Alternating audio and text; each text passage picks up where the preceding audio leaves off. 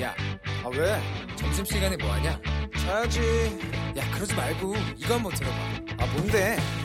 지금 당장 라디오를 켜봐 나른한 오후 깨울 시사 토크쇼 모두가 즐길 수 있고 함께하는 시간 유쾌하고도 신나는 시사 토크쇼 오태훈의 시사본부. 네, KBS 제1라디오 오태훈의 시사본부 2부 시작하겠습니다. 청취자 여러분들의 참여 기다리고 있습니다. 샵 9730으로 의견 보내주시면 되고요. 짧은 문자 50원, 긴 문자 100원, 어플리케이션 콩은 무료로 이용하실 수 있습니다. 이 시각 핫하고 중요한 뉴스를 정리하는 시간 방금 뉴스 KBS 보도본부 박찬영 기자 연결하겠습니다. 안녕하십니까? 네, 안녕하세요. 네, 코로나19 신규 확진 상황 좀 정리해 주시죠. 네, 새벽 0시 기준으로 신규 확진자 47명 나왔습니다. 그래서 어제에 이어서 이틀 연속 40명대 나왔고요. 네. 그래서 누적 확진자는 1,331명. 어. 세계에서 17번째로 확진자 수가 많은데 지금 눈에 띄는 게 우리나라 뒤 이어서 지금 확진자가 급증하고 있는 국가가 다름 아닌 이스라엘입니다. 네. 2월 달에 우리나라 그 여행객들 어. 코로나 감염 우려된다면서 전세기로 태워서 강제로 출국시켰잖아요. 예. 근데 어느새 지금 18번째 국가가 됐고 조만간 우리나라를 추월할 것으로 이렇게 예상이 됩니다.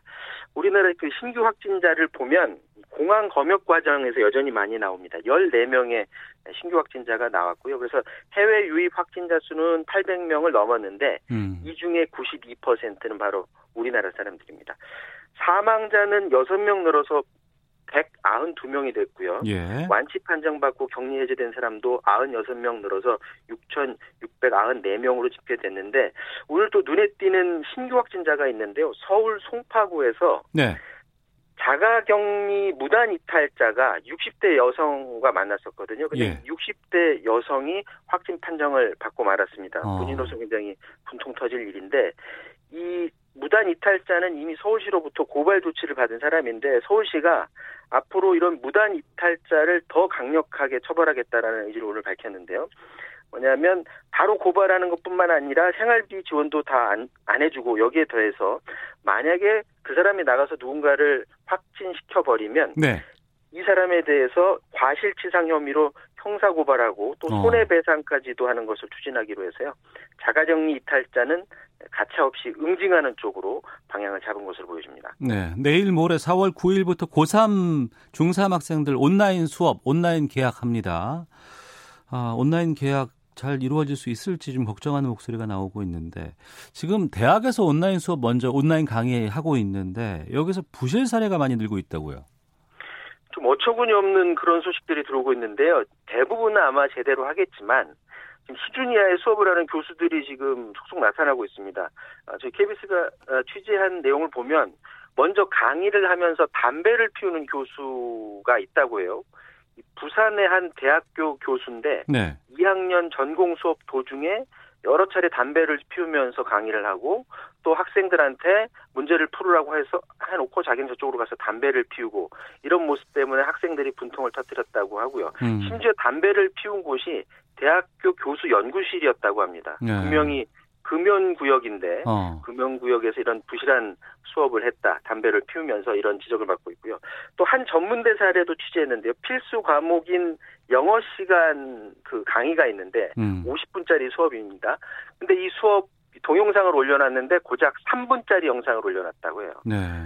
그 학생들이 수업 질도 중고등학생 수준의 영어 강의를 고작 3분 올렸느냐, 어. 내가 이 수업 들으려고 그 비싼 강의료를 냈느냐, 돈 내놓으라, 이런 분통까지 터트린다고 하는데, 실제로 전국에 있는 20개 그 총학생회가 네. 최근에 설문조사를 했는데, 응답자의 64%가 온라인 강의에 만족하지 않는다고 하고요. 어. 고작 7%만 강의에 만족한다. 이런 여론조사 결과도 있습니다.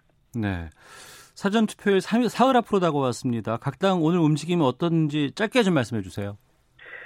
네, 지금 시간이 별로 없기 때문에 지금부터 가는 곳은 전략적으로 잘 선택해서 움직여야 되는데 민주당은 오늘 상대적으로 열세 지역인 강남 3구를 공략을 하는데요. 음. 이인영 공동선대위원장은 서울 서초, 강남 송파 지역 후보를 찾아가서 지원 유세를 벌이는데 최근에 그 민주당 이해찬 대표가 긴급 재난지원금을 전 국민에게 예, 예. 확대하도록 하겠다 이걸 말을 했었잖아요. 어. 그런데 이인영 원내대표는 이 재난지원금을 가능하면 5월이 아닌 4월에 지급하기 위해서 어. 선거 바로 다음 날 국회 열어서 어, 추경을 처리할 수 있도록 그렇게 하겠다. 이를 위해서 미래통합당의 긴급 여야 원내대표 회동을 제안을 했고요. 예. 이낙연 상임선대위원장은 어제 경기권 지원에 이어서 오늘은 본인의 출마 지역인 종로에서 집중 아, 유세를 합니다.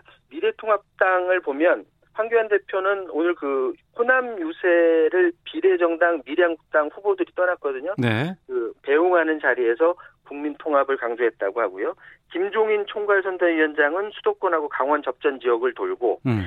지금 코로나19 때문에 웬만한 이슈가 지금 선거, 선거의 주된 이슈로 지금 떠오르지 않고 있는 상황이거든요. 네. 근데 미래통합당이 오늘 그 N번방과 관련해서 성착취 성범죄 문제하고 전면전을 하겠다 이렇게 어, 선언을 했습니다. 그래서 음. 박형준 공동선대위원장이 성범죄를 더 이상 좌시해서는 안 된다라고 하면서 네. 버닝썬 사건의 최초 제보자인 김상교 씨를 위원으로 임명해서 이 사회 지도층의 성범죄 문제를 집중적으로 파고들기 시작했습니다. 그런데 최근에 알겠습니다. 그 미래통합당 황교안 대표가 전 국민한테 마찬가지로 50만 원씩 지급하겠다 이렇게 입장을 선회했었잖아요. 예.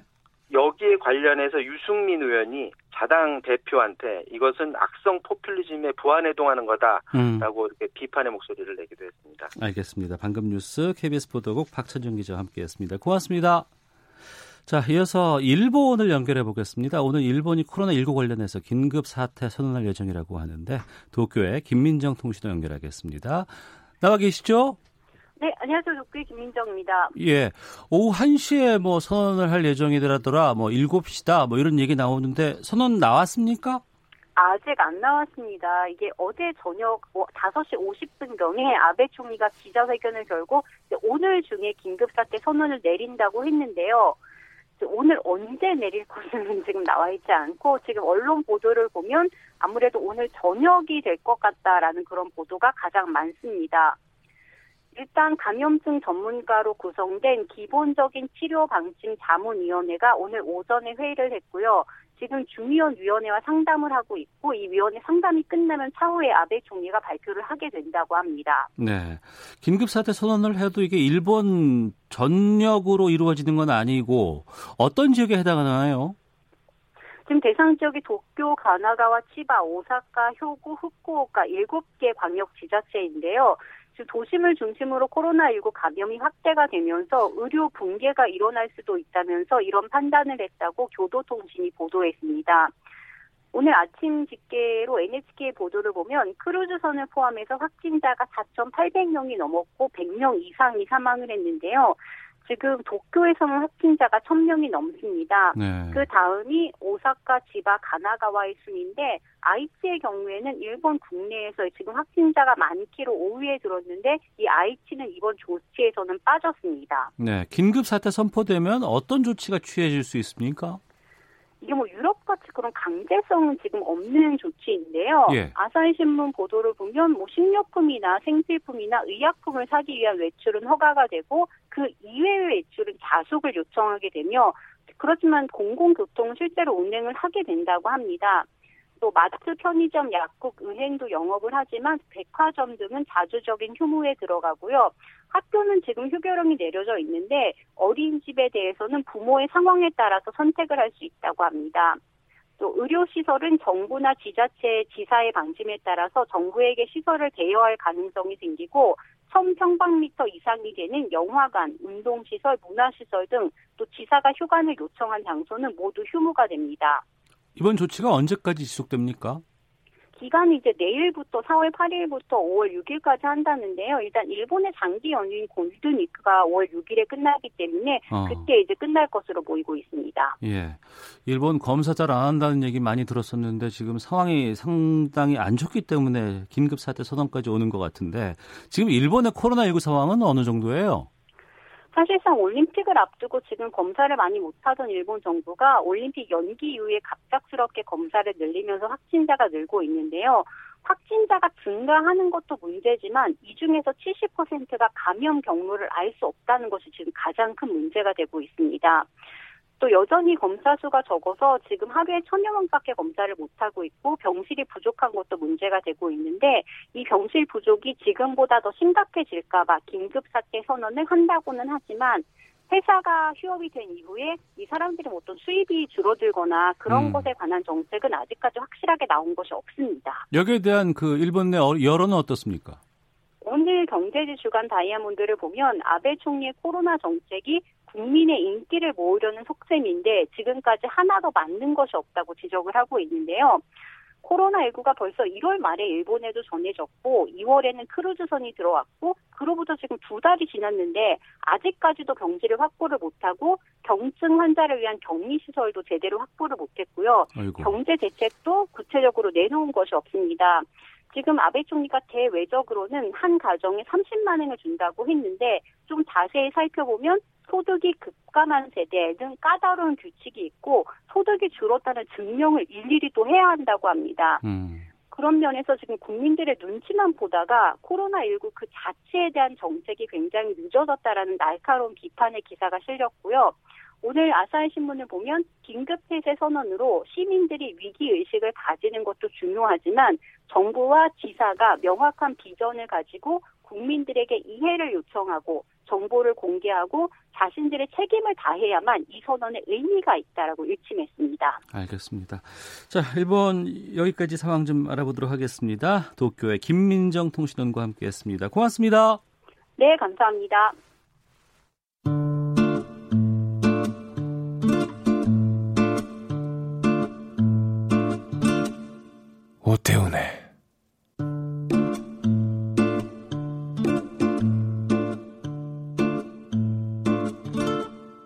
시사본부 네, 매주 화요일에는 정치권의 목소리를 듣는 시간 정치화투가 있습니다. 어, 여야 의원 발언 듣기도 했었고 격전지 후보들 간의 인터뷰도 있었습니다. 오늘은 총선 앞두고 여야 정당들의 아, 비례 정당의 비례대표 1번과 함께 하는 시간 갖도록 하겠습니다. 먼저 어, 더불어민주당이 참여하고 있는 비례정당이죠. 더불어시민당의 비례대표 1번 신현영 후보와 함께하겠습니다. 어서 오세요. 안녕하세요. 예. 코로나19 상황에서 상당히 좀 바쁘셨던 분으로 기억이 됩니다. 예. 명지병원 가정의학과 교수이고 또 이번에 역학조사 팀장까지 맡으셨어요. 네. 어.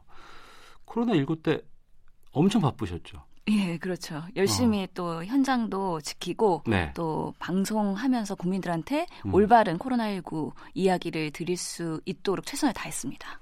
이 감염병 쪽에도 좀 관심이 있으셨어요? 예, 그렇죠. 감염병이 워낙에 중요한 의학적인 이슈지 않습니까? 음. 특히 2015년에 메르스 발생 당시에는요, 저는 네. 그때 의사협회 대변인을 했었습니다. 아, 메르스 때 의사협회 대변인 하셨어요? 예, 그렇기 어. 때문에 감염병 사태가 예. 우리나라 국가적으로 얼마나 큰 일인지를 이미 인지하고 있었고요. 그런 위기 상황을 초래할 수도 있는 만큼 음. 의료인들이 얼마나 열심히 잘 대응해야 되는지에 대해서는 익히 알고 있다고 말씀드릴 수가 있는 거죠. 예. 특히 저는 그 학생 때도요. 네. 쓰나미 있었을 때 그 인도네시아에 그 의료봉사도 갔었고 어. 이런 경험들을 통해 가지고 공공의료 그리고 보건 공중보건 이런 것들의 중요성을 익히 알고 있었다고 말씀드릴 수 있죠. 그런 분이 더불어시민당의 비례대표 후보 1번이 됐습니다. 예. 또 얼마 전까지는 그 방송 통해서 이제 감염병 관련한 여러 가지 뭐 정보라든가 이런 예. 것들도 해 주셨는데 갑자기 등장을 하셨어요. 원래 이 정치인을 하겠다는 생각이 있으셨던 것인지 아니면 어, 주- 뭐 주변의 추천 때문에 어쩔 수 없이 결정하게 되신 건지. 실제로는 이런 우리 보건 의료의 현장의 네. 목소리를 정책적으로 반영하는 게 얼마나 중요한지를 음. 그동안의 여러 의사 단체를 통해서 활동을 네. 하면서 경험을 하고 있었던 겁니다. 네. 실제로 이런 비례 1번으로 지명되고서 당에 가니까요. 네. 그동안의 제 언행, 뭐 행적 이런 거 너무 잘 파악이 되어 있더라고요. 예, 예. 그래서 부담스러운 부분도 있긴 했는데 놀라기도 했습니다. 예. 근데 이런 더불어시민당의 다른 후보들 보니까 전문성이 출중하셔서요. 아, 역시 집권당 이 실력이 다르다. 어. 이런 생각을 하고 있었습니다. 예. 그러면 비례 후보 등록하고 할 때까지 결정은 얼마나 걸린 거예요? 어, 저는 그 시간이 너무 길게 느껴졌기 때문에 그래도 기, 어, 마음적으로는 3, 4일 정도의 시간이 흘렀다고 생각을 했는데 예. 실제로는 그것보다 더 짧았다고 예, 이야기를 들은 것 같습니다. 짧았다는 건 어떤 의미인 거죠? 어, 실제로 그러니까 어, 추가 공모가 이루어지고 어. 그다음에 지원하는 과정 예. 이런 것들은 실제로 물리적으로 되게 짧은 시간이었다고 어. 알고 있습니다. 예. 그런 가운데 비례대표 1번을 맡으신 거예요. 예. 그건 어떤 여러 가지 상징적인 의미가 있지 않을까 싶은데 왜 신현영 후보가 1번이 됐다고 생각하십니까? 예, 그만큼 제가 공공 의료 시민 분야에서 음. 어, 그 지목을 받은 거고요. 예. 그만큼 고로 어 아니 그만큼 코로나19 음. 이 사태가 우리 지금 현안에서는 매우 중요하다. 네. 그러면서 더불어 시민당에서는 이것을 정면 돌파하는 게 매우 중요하다라는 하나의 음. 그런 해안이지 않았나라는 네. 생각을 해봅니다. 예. 비례대표는 지역구가 없습니다. 하지만 선거운동은 계속 참여하고 있는 것으로 알고 있고 아마 예. 일본으로서의 여러 가지 좀 중압감도 좀 있으실 것 같아요. 예.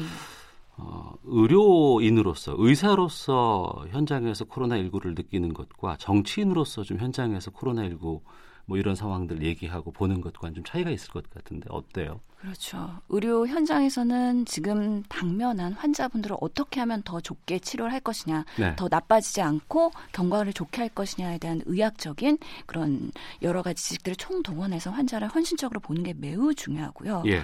이제 정치계에서의 보는 코로나19 현장, 음. 실제로 의학적인 것뿐만 아니라 네. 이로 인해서 발생할 수 있는 여러 가지 경제적, 사회적 여파들, 우리 국민들의 삶, 건강 이런 총체적인 고려를 해야 되는 거기 때문에 음. 사실 은 이런 생각해야 되는 고려할 요소들이 더 많아졌다라고 네. 볼수 있는 것이죠. 예. 그만큼 이런 보건의료 정책에서의 공공의료 시스템이 잘 정립되는 게 중요하다. 음. 이런 것들 다시 한번 느끼게 되는 계기라고 생각이 됩니다. 예. 아무래도 후보 1번 되면은 어, 지목도도 상당히 좀 높게 되고 방송에서도 관심이 높고 좀 그런 건 사실이죠. 그렇죠. 어. 그렇기 때문에 지금으로서는 코로나19에 대한 방송을 하더라도 음. 예전에는 의학적인 것들, 앞으로의 뭐 전망 이런 것들을 여쭤보셨다면 네. 이제 그래서 우리가 이거를 극복하기 위해서 국민 건강을 위해서 어떤 정책이 필요하냐 음. 이런 질문들을 더 많이 하시는 거죠. 예. 다른 그 더불어시민당의 비례 후보들도 좀 소개를 좀 해주신다면은요. 예, 워낙에 쟁쟁한 그런 전문가 분들이 어, 1번부터 10번까지 시민 후보로서 예. 들어오셨습니다. 어, 대표적으로는 우리 여성 인권 정책의 전문가 음, 권인석 후보님 음. 소개시켜드리고 싶은데요. 실제로 부천 경찰서에서 성고문 폭로 사건의 주인공이기도 하신 한국 여성 정책 연구원장을 불과 얼마 전까지 하신 분이 있습니다. 또 이동주 후보님은 시각 장애인인데요. 예. 소상공인이나 자영업자를 대변해서 활동해 오신 분이시고요. 또 세월호 때 음. 가만히 있으라 침묵 행진하셨던 예, 예. 용혜인 후보님은 음. 기본소득당의 대표시죠. 예, 예. 그런 분들을 우선 소개시켜드리고 싶습니다. 예. 그렇게 좀그각 분야에서 많은 활동을 하신 분들이 모여 있는 더불어시민당 비례 후보 가운데 1번으로서 좀 느낌도 좀 남다를 것 같습니다. 예, 실제로 제가 1번까지 될까 음. 어, 처음에는 예상하지 못했던 바가 있습니다. 네. 하지만 되새겨 보면 코로나19가 국가적으로도 정말 우리 생존에 직결될 만큼 사회적인 현안이다. 음. 그러면서 이런 의료 현장에서 최전선에서 헌신하던 의료인들의 어, 그런 노고와 헌신을 더불어시민당에서는 좀 높게 샀다라고 생각하면서 네. 그러면서 큰 의미가 있다고 생각을 합니다. 그러니까 여당이 참여한 연합정당, 비례정당의 더불어시민당의 후보 1번이에요. 예. 그럼 이건 그냥 그 의원 되는 거 아닌가요? 뭐 제가 직접 대, 답 드리기는 어렵지만 예. 끝까지 어. 선거에까지 최선을 다해서 예. 한 분의 후보라도 어. 이제 더 당선시켜 드려야 되는 게 저희 1번의 역할이라고 생각하고요. 예. 실제로 아시겠지만 더불어민주당의 비례대표 후보분들이 예. 이렇게 통 크게 양보를 하셨기 때문에 11번부터 배치가 되신 겁니다. 음. 이분들을 한 분이라도 더 모셔야 된다라는 사명감을 갖고 있습니다. 네. 그러니까 어떻게 보면 여당의 후보라고 말할 수도 있을 것 같은데 예. 최근에 그 여당 지지자들로부터 비판받으신 부분이 좀 있습니다. 신문 보도에서 좀 이런 부분들이 좀 나오기도 했었는데 조국 전 장관 관련해서 어, 다른 목소리를 낸 적이 있다. 비판적인 목소리를 낸 적이 있다. 이 부분에 대해서 좀 말씀해 주세요. 예. 뭐, 그 작년 8월에 모 팟캐스트에서 어, 방송이었던 걸로 기억하고요. 예. 실제로 방송 전체를 들어보셨다면 기사가 왜곡되었다. 음. 라고 판단하실 수 있을 거라고 국민들에게 어, 말씀드리고 싶고요. 예. 특히 그 방송분에서는 2주 만에 의학 논문을 쓰는 건 실제로 불가능하지는 않다. 음. 그리고 고등학생이 의학 논문에 참여하는 것이 격려되어야 한다. 이런 발언도 했습니다. 예.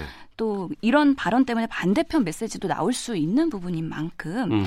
결론적으로는 제가 특혜로 단정 지은 건 아니고 공정해야 된다라는 메시지를 일관성 있게 말씀드리려고 노력을 했던 거고요. 예. 그러면서 양측의 입장을 균형적으로 전달하려고 어, 방송에 임했던 바가 있습니다. 음. 국민들께서 판단해 주실 거라고 믿습니다. 이런 보도 나올 거라고는 예상하셨어요. 어, 실제로 팟캐스트 많은 분량을 했기 때문에 예. 어, 예상을 하지 못했던 거죠. 주로 어. 의학적인 부분에서 저희가 국한돼서 얘기했기 때문에 예. 예상하지 못했습니다. 정치인이니까 이런 또 보도도 나올 수밖에 없지 않나 싶기도 하고요. 예, 작년 8월이기 때문에 그때는 별로 파장이 없었는데 음. 이렇게 또 어, 최근에 이슈가 되는 걸 보면서 아 이제는 네. 더더욱이 우리가 어, 조금 더 책임감 가지고 앞으로 방송에 더 열심히 임해야 되겠다라는 음. 생각을 하게 됐고 또 이번 계기로 우리 청년들의 문제 네. 특히나 기회 평등 그리고 과정에서의 공정성 이런 것들에 저도 청년 으로서 음. 어, 한 역할을 해야 되겠다라는 또 결심도 하게 되었습니다. 알겠습니다. 더불어시민당 비례대표 1번입니다. 신현영 후보와 함께 하고 있습니다. 먼저 어, 더불어시민당 계시니까 좀 여쭤보도록 하겠습니다. 지금 우리나라 방역 평가에 대해서는 어떻게 어, 말씀하실까요? 음, 어제도 WHO 세계보건기구에서 보도가 나왔는데요. 문재인 대통령에게 세계보건총회 기조 연설을 요청했다고 합니다. 네. 그만큼 우리나라의 코로나 19 대응이 모범적으로 한 국가 라는 상징성이 있다는 이야기인데요. 음, 어, 신속하고 투명한 정보 공개, 그리고 신속한 검진 치료 시스템 정립, 그리고 드라이브스루라고 하는 창의적인 그런 선별 진료소 이런 것들은 세계의 표준 모델로서 한국인들이 자부심을 가질만 하고요. 예. 다만 이런 초기 대응의 노하우가 정립됐으니까 이제 세, 세계에서 2차 유입되는 감염원 이런 것들 장기화되는 것들에 대한 예방 시스템 음. 앞으로 더 잘 해야 될 거라고 생각이 듭니다. 예.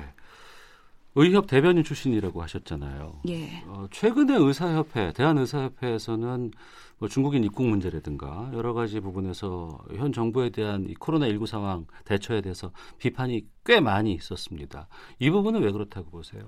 어, 의학적인 관점에서는요, 감염원이 근본적으로 차단되는 거는 어, 주장할 수 있는 부분입니다. 네. 특히 전문가 단체는 역할이라고 하면은 정부의 방역 시스템에 대해서 쓴소리를 하는 것, 음. 그러면서 더 잘할 수 있도록 이끌어가는 게 매우 중요하거든요. 예. 그런 면에서의 어, 목소리라고 음. 이해하시면 될것 같습니다. 예. 그러면 코로나 19 상황에서 좀그 의사로서 이 부분은 좀 부족했다라는 걸 어떤 걸 말씀하실까요?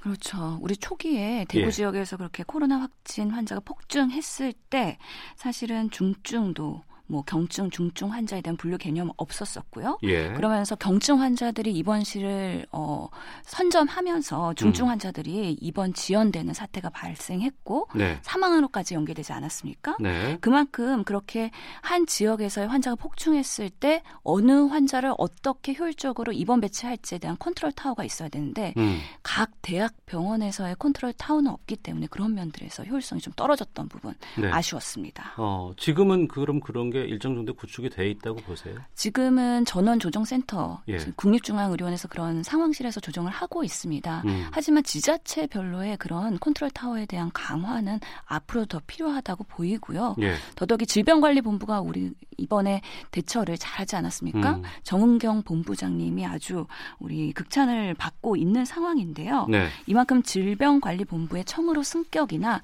지역 본부 시스템 구축 이런 것들이 매우 중요할 것으로 보입니다. 네. 우리는 뭐 입국 금지라든가 차단 조치보다는 적극적으로 검사를 하고 또 여러 가지 동선 같은 것들을 확인하고 이런 조치들을 지금 취하고 있습니다. 예. 최근에 해외에서 입국 사례에서 이제 검역 과정에서 확진자가 종종 좀 늘고 있고 자가격리를 지키지 않는 분들도 꽤 많아져서 이번에 뭐 전자 팔찌 같은 거 도입해서라도 좀 적극적으로 막아야 된다는 얘기들 하거든요. 예. 이거는 어떻게 보세요?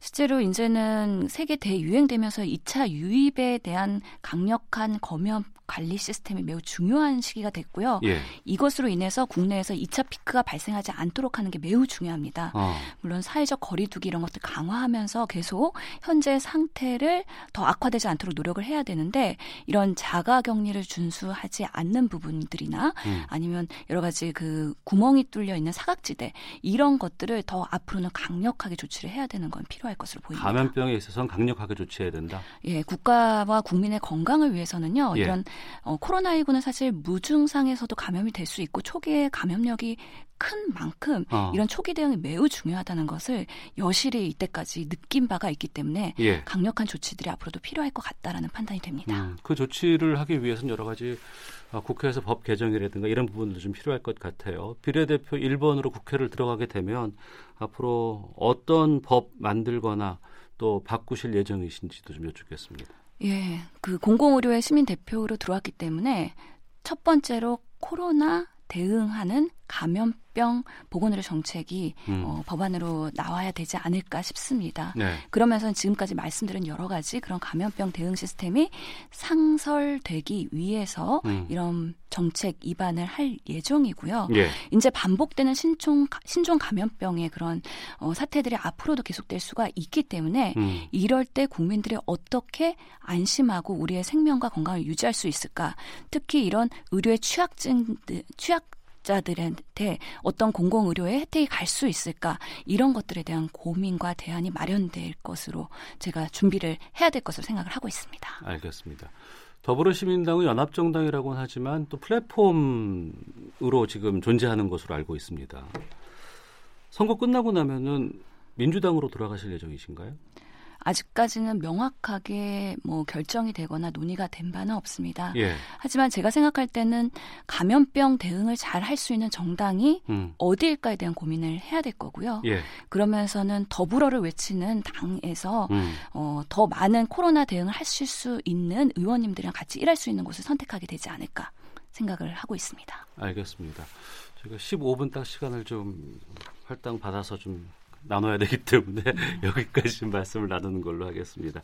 자, 지금까지 더불어시민당 비례후보 1번입니다. 신현영 후보와 함께 말씀 나눴습니다. 오늘 말씀 고맙습니다. 감사합니다.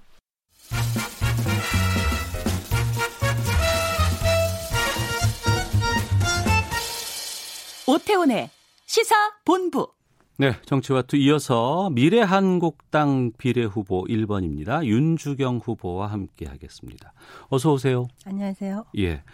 윤봉길 의사의 장손녀시고 네. 미래통합당으로 영입이 되셨다가 우여곡절이 있었어요. 네. 그 와중에 비례 1번으로 최종에는 네. 아, 정해졌습니다. 그 윤봉길 의사가 그 슬하에 몇 자제분을 두고 계시고 거기에 장손녀신 거예요. 일남 아 그러니까 일녀 이남을 두셨는데 예. 두 분은 저희 저한테 고모고 작은 아버지 되시는 분은 아주 어린 시절에 돌아가셔서 어. 저희 아버지만 이제 장성해 가지고 예. 결혼도 하고 아이도 두셨는데 어. 이제 그러니까 윤봉길 의사께는 손녀가 여섯이고 음. 손자가 하나죠. 그래서 네. 제가 그 손녀 여섯 중에 제일 맞이래서 맞이. 어. 장손녀라는 표현을 씁니다. 예.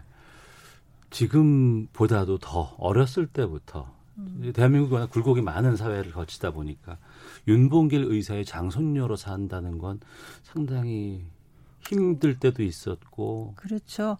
우선은 뭐 집에서 어, 할아버지 이름에 누가 되지 말고 비- 이름을 빛내는 손녀가 되라 그랬는데 네. 누가 되지 않는 삶 그런 모범적인 삶도 살기 것도 많지, 만만치 않았고 또 음. 이름을 빛내는 손녀가 되는 건 더더욱 쉽지 않아 가지고 네. 뭐 많이 숨고 싶었고 또 우리나라가 이제 독립운동사가 정립되기 전에는 음. 윤봉길 의사에 대해서도 정말 테러리스트라는 또 오명도 있어가지고 저희 뭐 할머니를 비롯해서 저희 가족에겐 굉장히 큰 상처였었죠. 네. 그 의열 활동과 이제 테러를 구분 못하는 거였었는데 어. 그렇지만 이제 독립운동사가 정립되면서 그런 이야기들이 사라지고 예. 그러면서 좀 더 밝은 곳으로 저희들이 또 나올 수도 있었고 그렇죠. 어. 밝은 곳으로 나올 수 있었다고 말씀을 하셨어요. 네, 당당히 좀 나는 누구의 손녀라는 어. 그런 말을 할 수 있었 있게 된 거죠. 그러니까 이제 그런 것들이 정립되면서 어느 분이 저한테 그런 말씀하시더라고요. 네. 너의 할아버지 같은 분들이 음. 계셨기 때문에 오늘 우리가 이렇게 당당하게 대한민국 국민으로 살아갈 수 있다. 그러면서 네, 네.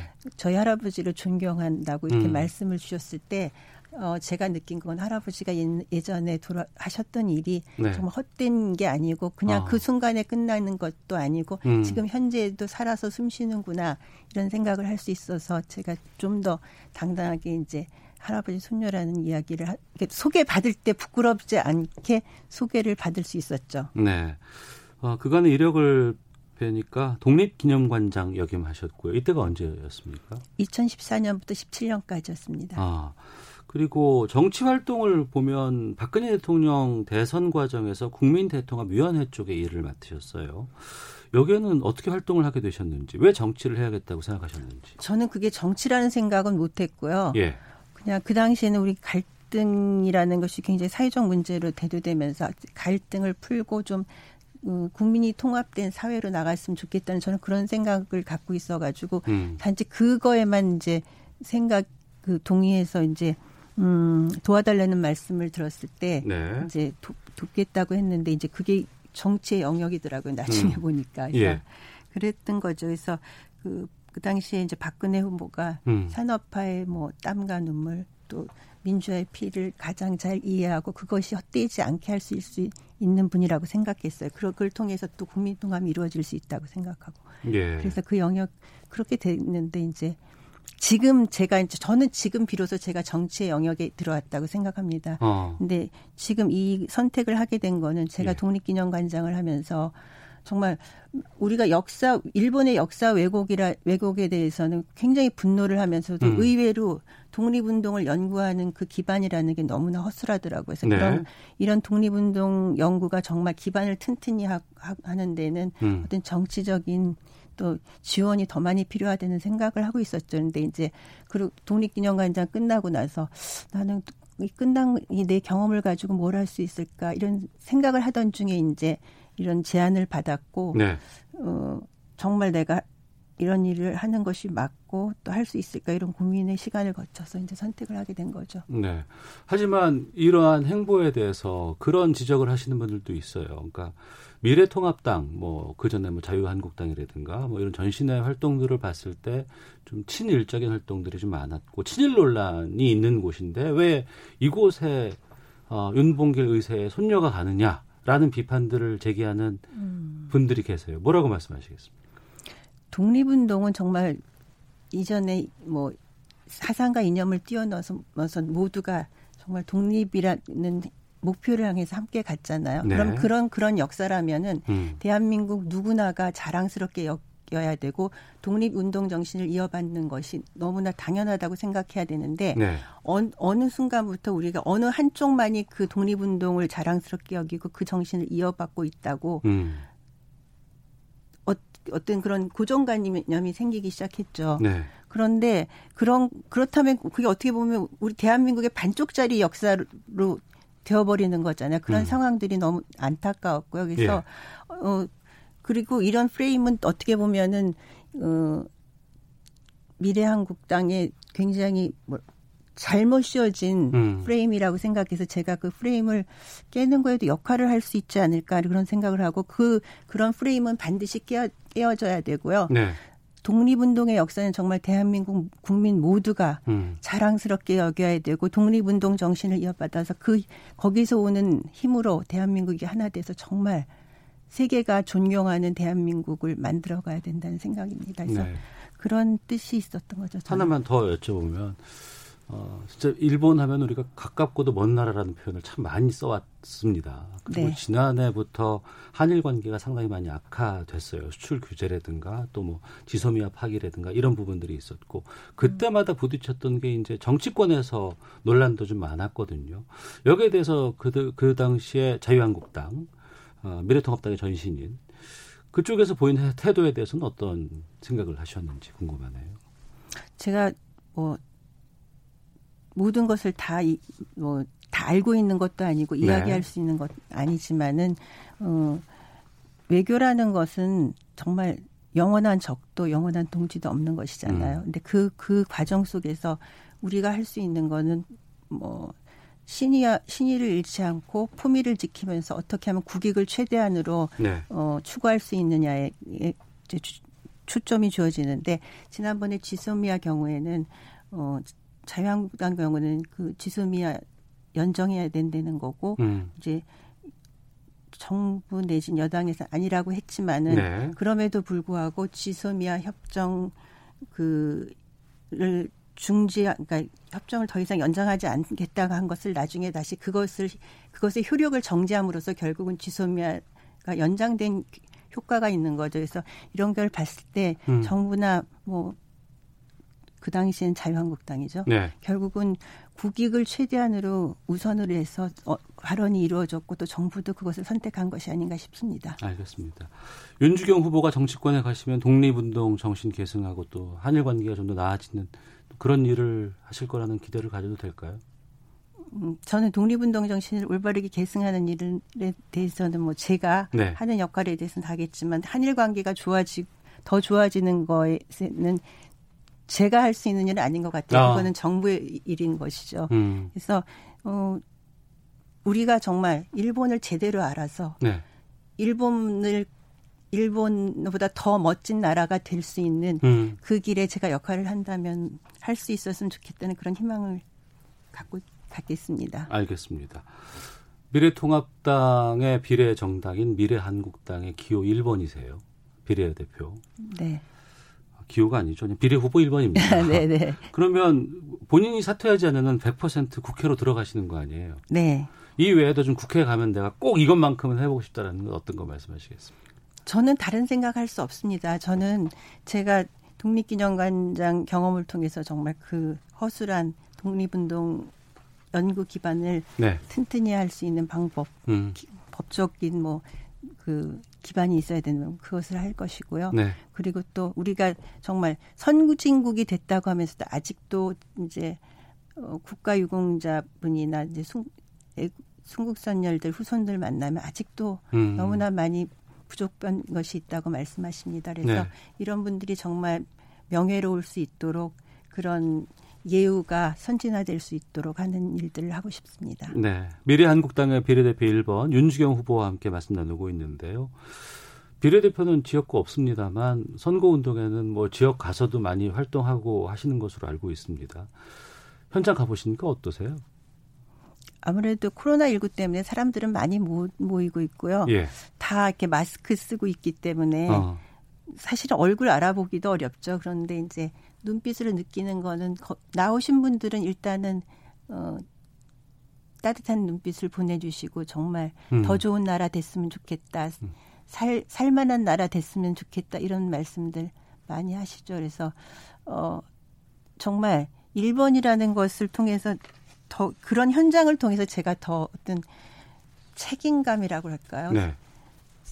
소- 그런 걸 더 많이 느끼고 정말 아 너무 힘든 길을 들어, 들어섰구나 예상보다 많이 힘드세요? 예상보다 너무 너무 힘든 길이구나 어. 그런 생각 많이 하게 됩니다. 예.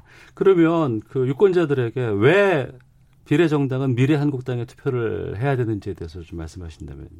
음 제가 지난번 다른 곳에도 말씀드렸던 시가 있는데 네. 어, 흔들리지 않고 피는 꽃이 어디 있으랴 음. 이 세상 그 어떤 아름다운 꽃도 다 흔들리며 줄기를 곧게 세우고 피었나니 이런 시가 있어요. 그래서 음, 미래한국당 정말 그동안 많이 흔들리고 저- 그랬습니다만은 네. 그래도 정말 음, 법과 원칙이 바라선 대한민국 음.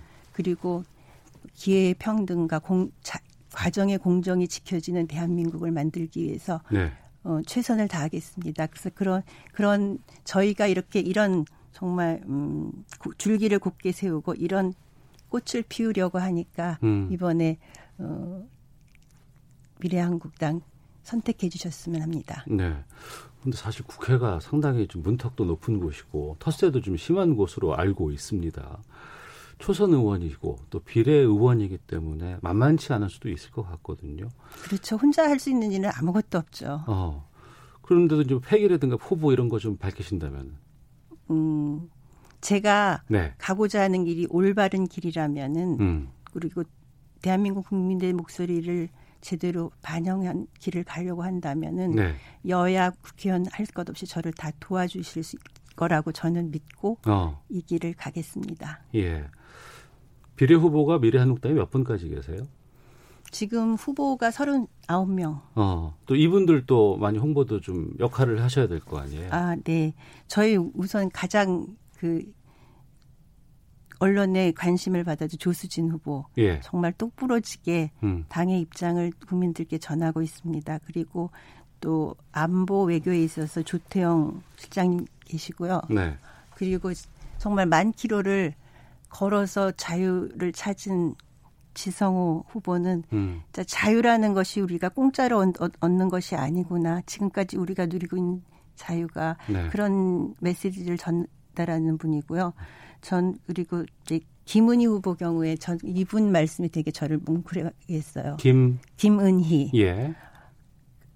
피해자가 부끄러운 것이 아니라 가해자가 부끄러운 세상을 만들고 싶다고 어. 하셨습니다. 그래서 저 저한테는 굉장히 인상적인 후보고요. 그리고 정말 김혜지 후보랑 이종성 후보님께서는 정말 우리 누구나 갖게 될 수 있는 신체의 어떤 한계를 음.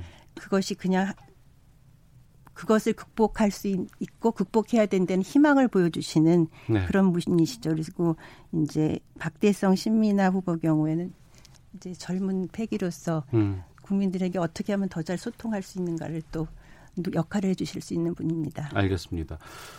어, 4.15 총선 이제 한 8일 정도 남았어요. 끝나고 나면 미래한국당은 미래통합당으로 다 복귀하는 겁니까? 그러, 그럴 거라고 말씀하셨죠. 어, 누가 말을 하셨어요? 원유철 대표님이. 그러신 거예요? 그건 뭐 변함이 없는 것이고. 그렇죠. 아, 알겠습니다. 아, 이제 얼마 안 남았어요, 정말. 그 정치권에서 본받아야 할 윤봉길 의사의 정신은 무엇일지 끝으로 좀 여쭈면서 네. 마치도록 하겠습니다. 저희 할아버지께서 윤봉길 의사께서 농민 독본에 쓰신 글이 있습니다. 낡고 물들고 더럽고 못생긴 것을 무찔러 버리고 음. 새롭고 순수하고 깨끗하고 아름다운 것으로 만들어 놓자라고는 말씀이 있습니다. 그래서 이 말씀대로 우리가 더 나은 대한민국을 위해서 개혁하고 쇄- 쇄신하는 것에 어, 두려워하지 않았으면 합니다. 알겠습니다. 공이 15분씩 드렸습니다. 자, 끝으로 미래한국당 비례대표 후보 1번 윤주경 후보와 함께했습니다. 오늘 말씀 고맙습니다. 감사합니다.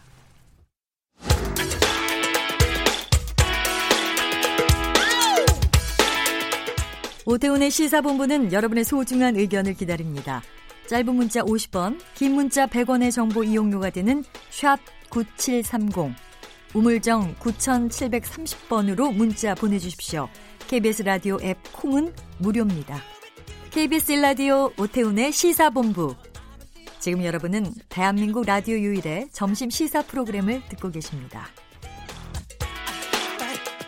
네, 연예 문화 이슈를 폭넓게 알아보는 시간 문화살롱 하재근 문화평론가와 함께합니다. 어서 오세요. 예, 안녕하세요. 예. 지난 4월 1일이 만우절이었습니다. 예. 어, 이때 농담이 있었는데 가수 겸 배우 김재중 씨의 농담이 엄청난 후폭풍을 겪고 있다고 합니다. 코로나19에 걸렸다고 거짓말했다면서요? 예, 김재중 씨가 예. 어 4월 1일에 SNS에 음. 내가 코로나19에 감염됐다. 네.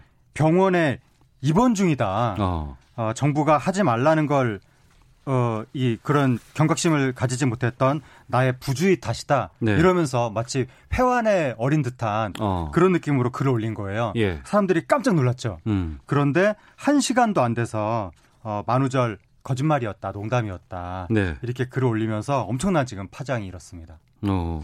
어느 정도의 파장이 좀 나오고 있는 거예요? 그러니까 이게 어 일본에서 어 김재중 씨가 활동하는 도중에 이런 글을 올린 거거든요. 아, 일본에서 올렸답니까? 예. 어. 그래서 이 글을 올리기 하루 전에 NHK에 출연을 했었거든요. 예. 그리고 하루 이후에 자신이 감염됐다, 입원했다 이렇게 글을 올렸으니까 그럼 NHK에서 같이 방송을 했던 제작진이라든가 출연진들이 난리가 났겠군요. 난리가 나고 당연히 이게 NHK 폐쇄될 수도 있는 사안이잖아요. 그렇죠. 이게 그러니까 엄청난 파장이 일어난 거고 어. 그게 농담이었다고 하니까 지금 예. 일본에서 당장 공분이 일어나고 마침 어. 또 일본의 국민 코미디언 시무라 켄이 코로나19를 사망했기 때문에 예, 굉장히 예. 이제 경각심이 커진 상황에서 이런 이야기가 나와서 음. 이게 농담이었다는 말을 듣는 순간 일본 분들이 굉장히 허탈해하면서 그게 분노로 바뀌는 거죠. 네. 그래서 일본 원래 그 여러 가지 방송 스케줄이 있었는데 줄줄이 취소가 되고 어. 우리 구- 우리나라 국내 네티즌들도 굉장히 여기에 지금 분노를 해가지고 예. 그 처벌해 달라고 음. 국민청원 네, 그 게시판에 글을 올리고 네. 그런 상황이 됐습니다. 아 거기에도 그럼 사람들이 많이 좀 호응을 하고 있는 상황. 예, 그 호응은 했는데 예. 근데 이게 그 거짓말로 인해서 막 방역 체계가 흔들리고 어디가 막 뭐이뭐 소독에 들어가고 자가격리가 들어가고 예. 그랬으면 혹시 처벌될 지도 모르겠는데 어. 한 시간도 안 돼서 거짓말이었다고 하면서 그냥 뭐 피해를 물리적인 피해를 받은 사람은 없기 때문에 음. 아마 실질적인 처벌로 이어질 것 같지는 않지만 어쨌든 대중의 공분은 크게 일어났죠. 왜 이런 행동을 했을까 궁금한데 뭐라고 얘기해요, 김재중 씨는? 김재중 씨가 처음에 일단 어 1차로 사과를 했고 네. 2차로 더 자세하게 사과문을 올렸는데 그 자신이 분명히 잘못했다. 그 이 많은 분들한테 사과를 드린다라고 하면서 현재 느슨해진 사람들의 태도에 경각심을 일깨워 주고 싶었다.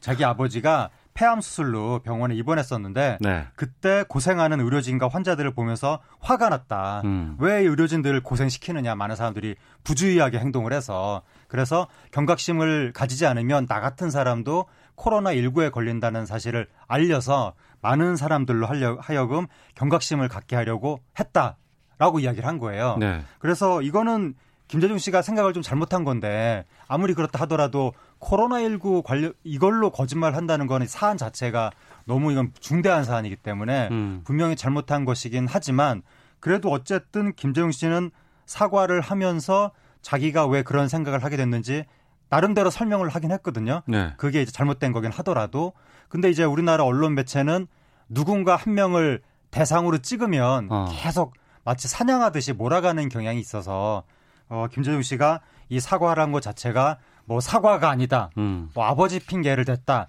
이런 식으로 또 막 또다시 이제 2차, 3차 질타를 가했는데 네. 뭐 김재훈 씨가 누구 핑계를 댄 건 아니고 그냥 자신은 그런 의도로 했다라고 이야기하면서 사과를 한 건 맞다. 음. 다만 그 생각이 잘못됐을 뿐인데 사과 자체를 안 했다고 공격하는 것은 언론한테도 조금 문제는 있는 것 같습니다. 네. 자, 연예 문화 이슈를 다루고 있습니다. 하재근의 문화살롱 다음 주제로 가죠. 코로나19 때문에 영화계도 상당히 좀 힘들다고 하는데 이 내용 좀 짚어보겠습니다. 뭐 영화계라고 하면은 뭐 배우가 있을 거고 제작사가 있을 것 같고 뭐 출연진도 있고 뭐 영화관 극장도 있는데 영화관이 지금 상당히 힘들다면서 어, 어려움이 있다고 합니다. 축소 영업 지금 진행 중인 상황이고요. 예. 지금 CGV 같은 경우에 여기가 직영 극장이 116개가 있거든요. 네. 이 중에 35개 극장의 문을 닫는다고 합니다. 어. 그러면 30%가 휴업에 들어가는 거고 네. 정상 영업하는 극장들도 이제 그 안에 관이 여러 개가 있잖아요. 멀티플렉스니까. 예. 그, 그 관 중에 일부를 닫는다는 거죠. 제한 어. 영업을 한다는 거죠. 예. 그리고 문을 연 관도 회차를 줄여서 음. 하루에 3회차만 지금 예. 그 대부분의 극장에서 어. 그렇게 한다고 합니다. 아무래도 뭐 소독하는 시간도 필요할 것 네. 같기도 하고. 관객 자체가 또 안 들어오니까. 예. 그러면 관객 수가 얼마나 줄었어요? 지난달에 지난달 말에 하루에 2만 5천 명까지 떨어졌다는 이야기가 나왔거든요. 하루 관객 수가 전국 다 통틀어서 예, 다 통틀어서. 아, 한 고- 관도 아니고 예. 예. 예, 이게 어, 한 영화가 하루에 2만 5천 명 들어도 흥행 폭망이다 그렇게 말할 판인데 네. 대한민국 전체 시장의 사이즈가 이- 하루 2만 5천 명 규모로 줄어들었다는 거니까 어. 거의 이건 시장 폐쇄 수준이고 예. 이게 3월 달 말에 원래 주말이 대목이잖아요. 그렇죠. 3월 말에 주말 토요일 일요일 전체 관객이 13만 우리나라 전체 주말 관객이 13만 5천 명이었거든요. 예. 그래서 난리가 났다고 했었는데 음. 4월 첫째 주 주말 전체 관객이 8만 명으로 더 줄었습니다. 8만. 8만. 주말 전체 관객이. 이틀 새, 그러니까 주말 토, 일을 다 네, 합친 다 게. 합쳐서. 예. 그래서 지금 거의 이거는 뭐 대한민국에서 영화 시장이 사라졌다. 예. 이렇게 말을 할 수 있을 정도 수준이 됐습니다. 아, 원래 좀 유명한 영화가 들어왔을 때 뭐 하루에 100만 넘고 막 이러지 그렇죠. 않았어요? 예. 참. 예. 이건 아예 그냥 그 영화 산업 조- 자체가 지금 예. 붕괴된 사, 예, 상황으로 완전 사라지 시장이 사라진 상황이 됐습니다. 어. 예. 그러면 지금 개봉을 앞두고 있는 영화들은 이 시기를 피해서 개봉을 하려고 준비할 것 같고 네. 맞죠? 그렇죠. 지금 어, 영화 예를 들어서 해마다 찾아오는 어벤져스 그 마블 영화 시리즈 있잖아요. 네네. 한편 빼고 모두 다 내년으로 지금 넘겼고 음. 개봉 시기를 네. 그래서 마동석 씨가 올해 히어로로 중에 하나로 등장할 예정이었었는데 음. 내년으로 넘어갔습니다. 네. 또 한국 영화 줄줄이 지금 개봉식이 연기하고 있고 어. 아니면 또 그 OTT의 인터넷 동영상 서비스 예, 예. 그쪽으로 개봉 예정 영화가 직 다이렉트로 그냥 인터넷 동영상으로 넘어가는 음. 그런 일까지 생기면서 극장가가 완전히 지금 그 진짜 글자 그대로 붕괴 상태에 됐습니다. 네. 그래도 관심 있는 영화들 개봉하면 뭐 주말 관객 몇 명이다 이렇게 발표도 하고 하는데 지금 그런 뉴스도 지금 없는데 박스 오피스라는 얘기를 네. 하기에 좀, 좀 민망해요. 지금 4년 전에 개봉했던 영화가 라라랜드가 네. 재개봉해서 얼마 전에 어. 하루에 9,900명을 동원했거든요. 하루에 9,900명. 예, 예, 예. 흥행 1위. 아, 그래요? 예, 라라랜드가? 하루, 네, 하루 9,900명. 4년 전 영화. 그리고 또 연문이라고 홍콩 액션 시리즈 있는데 네. 평소에는 거의 흥행 순위에 오르지도 않는 영화인데 음. 시리즈 4편이 지금 지난 주말에 토요일 날 8,000명, 일요일 날 7,000명 동원해서 주말 흥행 1위. 네. 이렇게 지금 되는 상황입니다. 다른 나라 상황도 마찬가지 않을까요? 다른 나라는 지금 미- 세계 영화 시장의 중심인 미국이잖아요. 예. 근데 아까 제가 우리나라 그 CGV 뭐 35개 극장 휴업 이런 거 말씀드렸잖아요. 예. 미국은 최대 영화 체인이 뭐 35개, 100개 이런 게 아니라 1000개 이상의 극장이 지금 휴업. 어. 1000개 이상. 2만 6천 명 이상의 직원이 휴직 또는 해고 음. 이런 상황입니다. 네. 지금 강화된 사회적 거리두기 계속해서 지금 진행되고 있고 네. 어, 감염 우려가 있기 때문에 집단 감염 때문에 되도록이면 외출 자제하는 것들 많이 얘기를 합니다. 영화계가 힘들다고는 하지만 그렇다고 해서 그걸 깨고 막 다 극장으로 가십시오라고 말씀드릴 수 없어요. 네.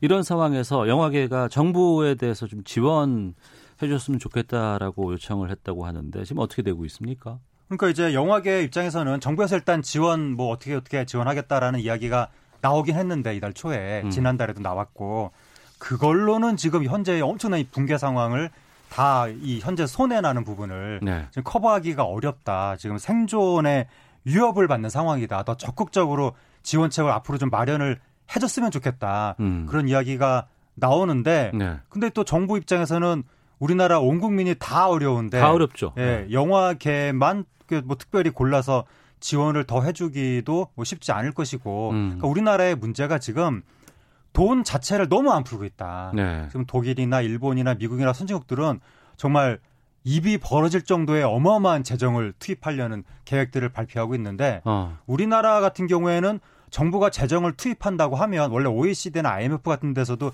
작년부터 한국 좀 재정 많이 투입했으면 좋겠다고 경기 살렸으면 좋겠다고 그런 얘기가 나왔었는데 이미 네. 지금은 위기니까 더 많이 풀어야 되잖아요. 음. 근데 재정을 풀려고 하면 이제 야당에서 반대하고 네. 기재부에서 반대하고 음. 자꾸 이러다 보니까 적극적으로 재정을 풀지 못하고 있다. 네. 그래서 결국 영화계에도 돈이 안 들어가는 것이 아니냐. 그러니까 전체적으로 재정을 많이 풀어야 음. 각 분야에 돈이 더 많이 돌아갈 수 있을 것 같습니다. 네. 영화계라고 하면은 나름대로 좀 그 다른 문화 예술계보다는 좀 활발하게 자금이 좀 돌고 좀 대기업들도 많이 진출해 있는 곳인데 네. 솔직히 독립영화계에서 활동하는 분들이라든가 이분들이 더 생계 생계적으로 직접적으로 힘들 것 같다는 생각이 좀 들거든요. 예. 그래서 이런 쪽으로도 좀 전폭적인 좀 지원들 같은 것들 좀 제대로 좀 됐으면 좋겠다는 생각이 듭니다. 예. 자, 문화살롱 하재근 문화평론가와 함께했습니다. 고맙습니다. 감사합니다. 예. 시사분 마치겠습니다. 내일 뵙겠습니다. 안녕히 계십시오.